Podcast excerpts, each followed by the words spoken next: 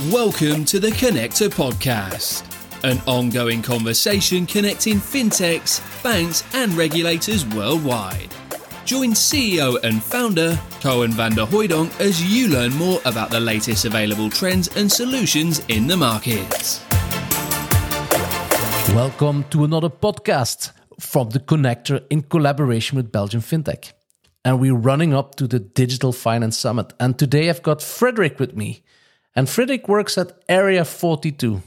So tell us more about where you work from and who you are. Okay, hi Koen. Uh, nice to be here. So I'm I'm working for uh, Area 42 as the strategy and innovation manager. Mm-hmm. Um, and yeah, what what we do at Area 42? Um, Area 42 was launched by Credendo, uh, a Belgian uh, credit insurance and trade finance company, to explore innovations in the trade domain. And trade is for us anything that is B2B and that is commerce. So it's not trade mm-hmm. of financial products, it's trade in the real economy, trade of goods, of services between companies, between countries. Uh, that we're interested in. And then we, as Area 42, we are a type of venture builder. Um, so we try to test and develop new products, new services for companies that trade internationally. And again, my role is to be uh, in charge of strategy and innovation. So I manage basically our portfolio of ventures uh, and future ventures that are in development. Wow, super interesting. And what would you see would, would be the, the real mission that you guys have, or what are you trying to achieve? What we want to achieve in the end is have uh, products out there that are actually used by these companies, by these B2B companies that trade internationally mm-hmm. and that make it for them easier to do business, to uh, make business smoother, uh, more digital, more transparent. Uh, that's the objective for us. Yeah. So you you actually wanted to democratize and to simplify trade finance. Yes, we want to democratize. We want to simplify uh, trade finance, definitely, um, and we do that um, by leveraging technology in, mm-hmm, uh, mm-hmm, in, mm-hmm. everything that we do. We do that both on an external as well as an internal uh, way. So when we do that externally, we want our solutions to be as easily implementable, usable as possible. That's why we work with APIs and everything we develop. That's why our decision making is as automated as mm-hmm, possible. Mm-hmm. We don't want to have people doing things and people taking decisions and basically slowing everything down. We want everything to be accessible and as easily and as quickly applicable as possible. We also don't want to create new uh, tools or new uh, frameworks in which people want to start working. We want to be where they already are and implement in their own processes, in their own systems. So it's sort of incremental uh, innovation. Uh, so yes and no. I think we want to bring disruptive products to the market, but mm-hmm. we want to do that in an incremental way. Um, mm-hmm. So we want to solve the problems that people have today with new solutions. Uh, we're not doing things that already exist. We're doing new things but we don't want to bring spaceships into people's life. We want to we want them to continue working in the way that they do. Now trade finance it's a very specific type of industry. Could you maybe tell us a little bit more? What would be the typical business sort of challenges that you come across within this domain I'm going to narrow it down then a bit because trade finance, every, as I said before, every B2B company that trades goods or services internationally needs mm-hmm. some kind of trade finance. Now, we at Area 42, we focus on the smaller companies. So we focus on SMEs, um, startups, and scale ups mm-hmm. because we see that for them, there are still um, gaps to overcome.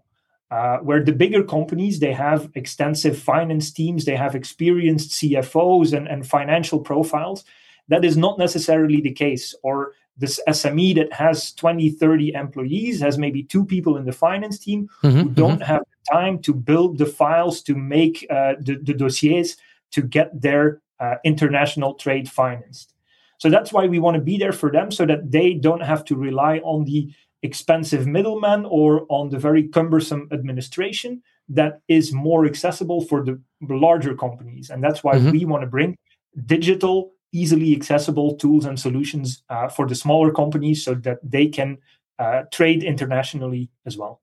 Hmm. Is that then the reason why, for many years, it was the big banks that were sort of having these uh, innovative projects around trade finance and very often related to their first use cases on blockchain and everything. Is that is that then the, the main difference between you and, and, and all these innovation that was happening within the banks itself?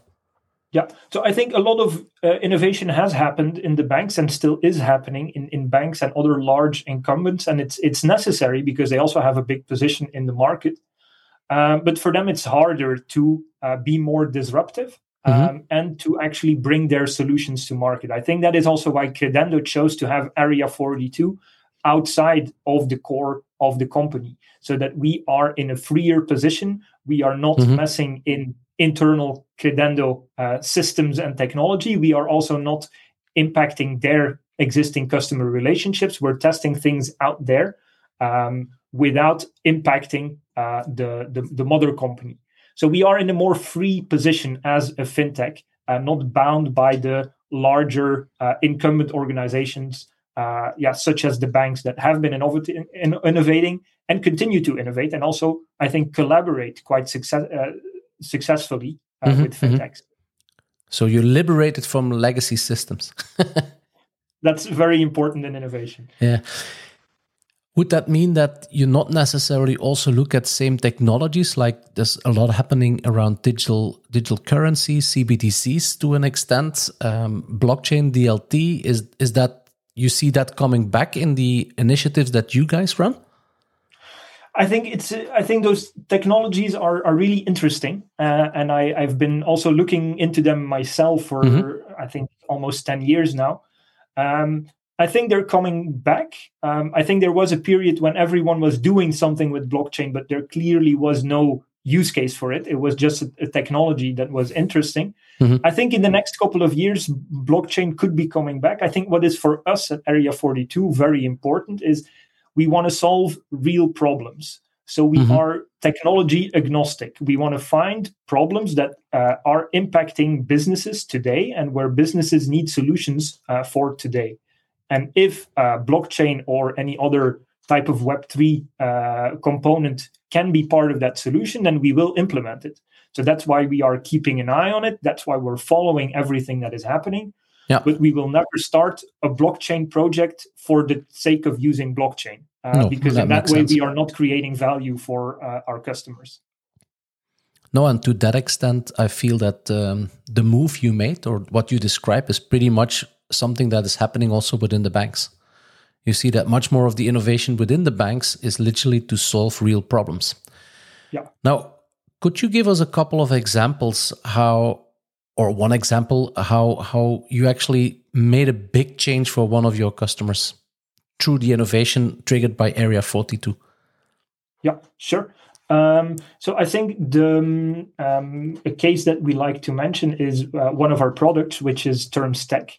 Mm-hmm. Uh, and TermStack is um, a B2B BNPL, so buy now, pay later service uh, that we have been developing from scratch, and we've we've been on the BNPL train since it started. I think about three years ago mm-hmm. uh, with this specific solution, where we are uh, very confident that uh, our solution is, is is a very good one and is uh, is actually being used by customers to their benefit.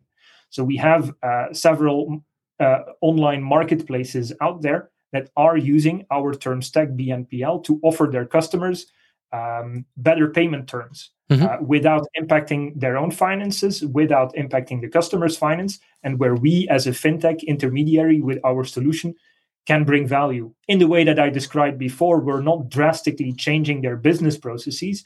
Payment terms have been around forever, but with an easily implementable solution based on APIs without uh, mm-hmm. or with very limited human intervention, we can give them fast decision making and, and uh, payment terms at uh, at beneficial rates uh, for their customers. Sounds very exciting. And talking about excitement, um, in the beginning we started with DFS. So, uh, yes. what are you expecting from DFS? What I'm what I'm expecting from DFS is what I'm expecting from um, from any type of uh, fair like like DFS. I'm I'm going to be attending Web Summit in a couple of weeks.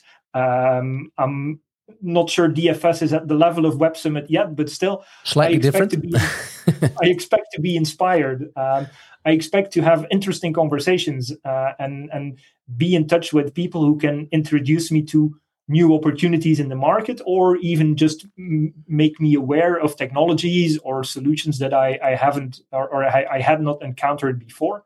So mm-hmm. for me, DFS, mm-hmm. I'm really looking forward to it as, as a day of inspiration and a day of connection uh, mm-hmm. with the outside world.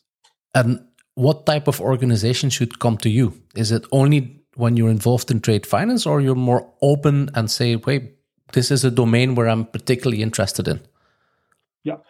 Um, I think trade finance it can be it can be uh, defined in a very narrow or in a very broad way, um, and I'm always interested to have a conversation. It doesn't mean that we have if we have a conversation that we will also have a partnership or that we will work together. But I think anyone who feels that they are remotely involved in trade finance, um, I would be very interested to have a chat with them, and we can collaborate in many different ways maybe they have a problem that they want to see mm-hmm. solved mm-hmm. in their business and that they think we can be involved in solving that. Maybe they have a solution that they want to bring into the market. We have invested and partnered with uh, external startups before as well.